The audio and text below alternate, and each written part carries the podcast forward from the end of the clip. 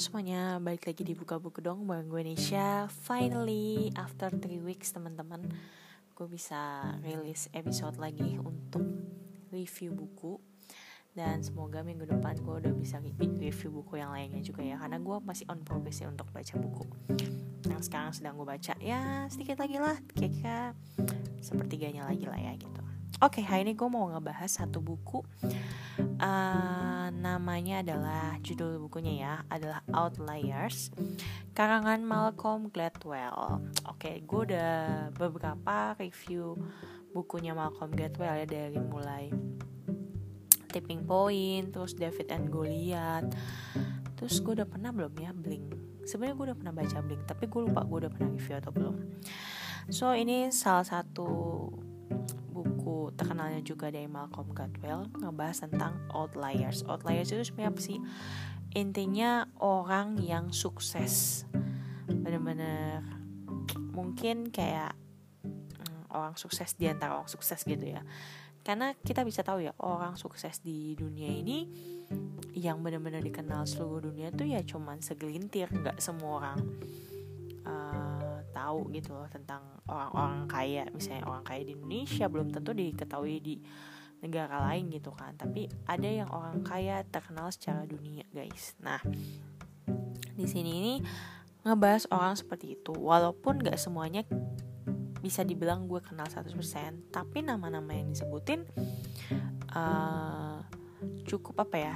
Cukup familiar lah. Ada beberapa nama yang cukup familiar dan selain ngebahas tentang rahasia orang sukses di sini tuh bener-bener banyak cerita yang membuat kita tuh berpikir uh, berkali-kali gitu ya. Maksudnya sebenarnya apa sih yang Malcolm Gladwell mau omongin gitu ya dari poin atau cerita orang tersebut? Dan ada beberapa yang kayak kisahnya tuh kayak digantung lalu dilanjutkan di uh, beberapa paragraf selanjutnya ya. Jadi kayak bersambung terus tiba-tiba masuk bab baru tapi nggak dibahas lagi tentang si A. Terus tiba-tiba nanti dia nongol lagi si A itu. Kayak gitulah kira kurang lebih kira-kira. Uh, untuk struktur penulisan dari si Malcolm Gladwell di buku Outliers ini. Yang paling ngena di gue adalah kaidah 10.000 jam. Karena memang kaidah 10.000 jam ini juga lumayan terkenal nih guys. Uh, waktu itu gue sempet uh, apa ya denger di vlognya di YouTube-nya Maudi Ayunda kalau nggak salah dia ngomongin juga kaidah sepuluh ribu jam. Memang si Malcolm Gladwell ini menggambarkan bahwa hanya orang sukses yang punya kaidah seribu puluh ribu jam inilah yang benar-benar sukses pada akhirnya. Kenapa kita semua orang ini punya waktu 24 jam sama, punya keahlian aku rasa maksudnya talenta banyak gitu yang masing-masing orang pasti punya gitu ya ternyata tapi kenapa cuma segelintir orang yang benar-benar bisa meraih kesuksesannya? Nah Malcolm Gladwell ngebahas nih salah satunya itu kaidah 10.000 jam. Di mana ada orang tertentu yang memang ditakdirkan uh, punya 10.000 jam untuk mengasah kemampuannya. Sedangkan mungkin orang lain yang punya talenta yang sama tapi dia nggak punya 10.000 jamnya itu nih teman-teman. Jadi nggak bisa menghasilkan kesuksesan. Terus ada lagi satu cerita yang sebenarnya cukup uh, menarik sih. Ini tentang ngomongin tentang kalau nggak saya namanya Bill Joy ya. Coba ya gue cari dulu namanya tuh aduh lupa. Pencipta ini sih Java. Jadi kan uh, kalau Bill Gates kan nyiptain Microsoft ya. Kalau ini dia nyiptain Java. Kalau nggak salah namanya Bill Joy deh. Saya gue inget nama depannya sama sama Bill Gates cuman belakangnya doang beda. Nah ini juga ngebahas tentang uh, Bill Joy dan Bill Gates. Gimana kenapa dua orang ini bisa sukses? Dan kalau ditarik dari tar karirnya ya kayak timelinenya gitu ternyata dua-duanya ini lahir di tahun kisaran tahun yang sama dan sama-sama punya kesempatan. Jadi si Malcolm Gladwell ini bilang kenapa hanya segelintir orang? Dan kenapa uh, apa aja sih faktor yang menentukan kesuksesan seseorang itu? Dimulai dari paling awal adalah tahun lahir. Dari tahun lahir bahkan bulan lahir itu pun juga pengaruh. Contohnya dia ngebahas kayak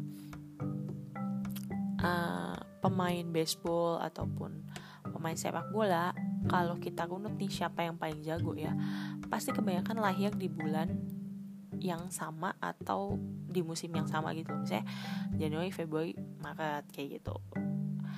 Ini alasannya adalah karena faktor usia dan faktor uh, apa ya kayak deadline-nya setiap tahun loh. Misalnya pembukaan pendaftaran sepak bola tuh uh, di bulan Juni. Terus harus umurnya sudah uh, misalnya 10 tahun persis gitu kan. Jadi kebayang ya kalau di Juni kalau dia lahirnya bulan Agustus atau September dia kan belum nyampe umur 10 tahun ya. Jadi dia nggak bisa ikut pendaftaran di tahun itu.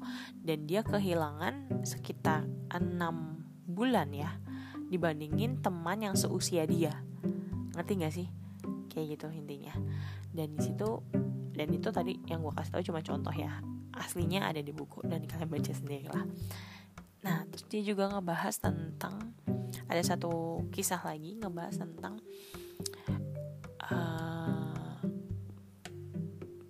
maskapai penerbangan Korea, Korean Airlines, itu sempat mengalami uh, yang namanya fase kecelakaan, tingkat kecelakaan jatuh pesawat itu tinggi banget. Dan alasannya sederhana banget. Ini tentang kultural. Jadi di poin ini si Welcome Gatwell mau ngebahas bahwa kesuksesan seseorang itu juga berdasarkan dari kulturnya atau budaya yang dianut oleh orang itu khususnya kalau yang di maskapai uh, Korean Airlines ini tentunya budaya Korea ya kenapa masih banyak saat itu uh, maskapai Korean Airlines banyak sekali terjadi kecelakaan jatuhnya pesawat.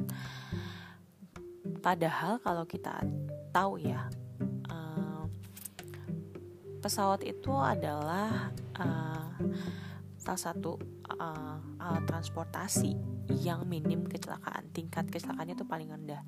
Di antara mobil motor uh, atau kereta dia tuh paling rendah. Kemungkinan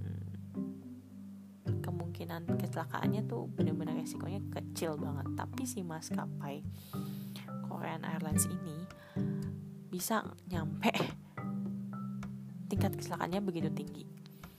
Sampai ada satu statement bahwa katanya di saat itu ya gue lupa di tahun berapa sih tapi yang pasti sekarang udah enggak ya.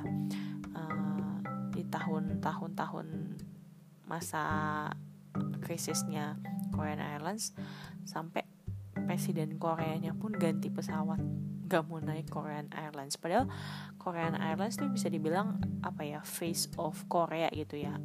Maskapai yang menggambarkan Korea banget. Contohnya kalau Indonesia tuh kayak Garuda Indonesia gitu ya. So uh, di sini diceritain tuh kenapa dari budaya bisa menyebabkan gagalnya atau meningkatnya resiko kecelakaan di maskapai Korean Airlines. Karena kita tahu ya kalau kalian suka nonton drama Korea ataupun film Korea di mana senioritas atau tingkat uh, pengalaman seseorang tuh benar-benar diukur dan benar-benar uh, apa ya tingkat senioritasnya begitu tinggi. Jadi di mana biasa kan uh, di pesawat itu di kok di kok apa sih namanya kok pilot ya itu harus ada kerjasama antara pilot dan co-pilotnya. Dan sebenarnya mereka ini setara kerja harus kerjasama lah intinya. Tapi karena budaya Korea yang senioritasnya lebih tinggi jadi kok di mana pilot itu kan tentu lebih senior ya daripada co-pilotnya. Nah karena rasa segan terhadap seniornya lah banyak co-pilot yang sulit untuk mengungkapkan pendapatnya saat di kokpit gue ingat namanya saat di kokpit jadi uh, Di sinilah yang menyebabkan banyak miskomunikasi dan akhirnya co-pilot pun gagal menyadarkan pilot bahwa ini keadaan darurat seperti itu. Which is banyak pengetahuan, banyak insight-insight baru sih dari buku ini. Tapi gue rasa ini buku tipenya harus gue baca dua kali. Seperti tipping point di mana waktu gue baca pertama kali gue tuh nggak ngerti. Tapi saat gue baca kedua kali gue udah mulai ngerti. Nah, nah karena gue udah terbiasa kali dengan pola apa sih ini pola penulisannya si Malcolm Gladwell gue mulai ngerti nih inti poin yang dia mau sampaikan di bab tersebut. Dan intinya adalah kenapa uh, si bukan kenapa maksudnya si Malcolm Gladwell mencoba menjawab kenapa hanya segelintir orang yang sukses dan apa rahasia kesuksesannya? Salah satu tadi kaidah 10.000 jam. Itu aja sih yang bisa gue review dari buku ini. Semoga kalau kalian yang memang penggemar uh, seriesnya Malcolm Gladwell kalian tetap harus baca buku ini. Dan gue pun gak pernah kapok untuk baca seriesnya Malcolm Gladwell. Gue udah beli nanti gue akan review sih pasti tapi bukan sekarang bukan dalam waktu dekat. Uh, judulnya Talking to Strangers. Semoga gue bisa baca ini secepatnya. Uh, sebelumnya gue sih rencana mau baca-baca novel fiksi dulu ya guys. Jadi gue rencana akan baca novelnya Keigo Higaseno lagi. Terus uh, ada beberapa oh ya gue juga udah beli bukunya.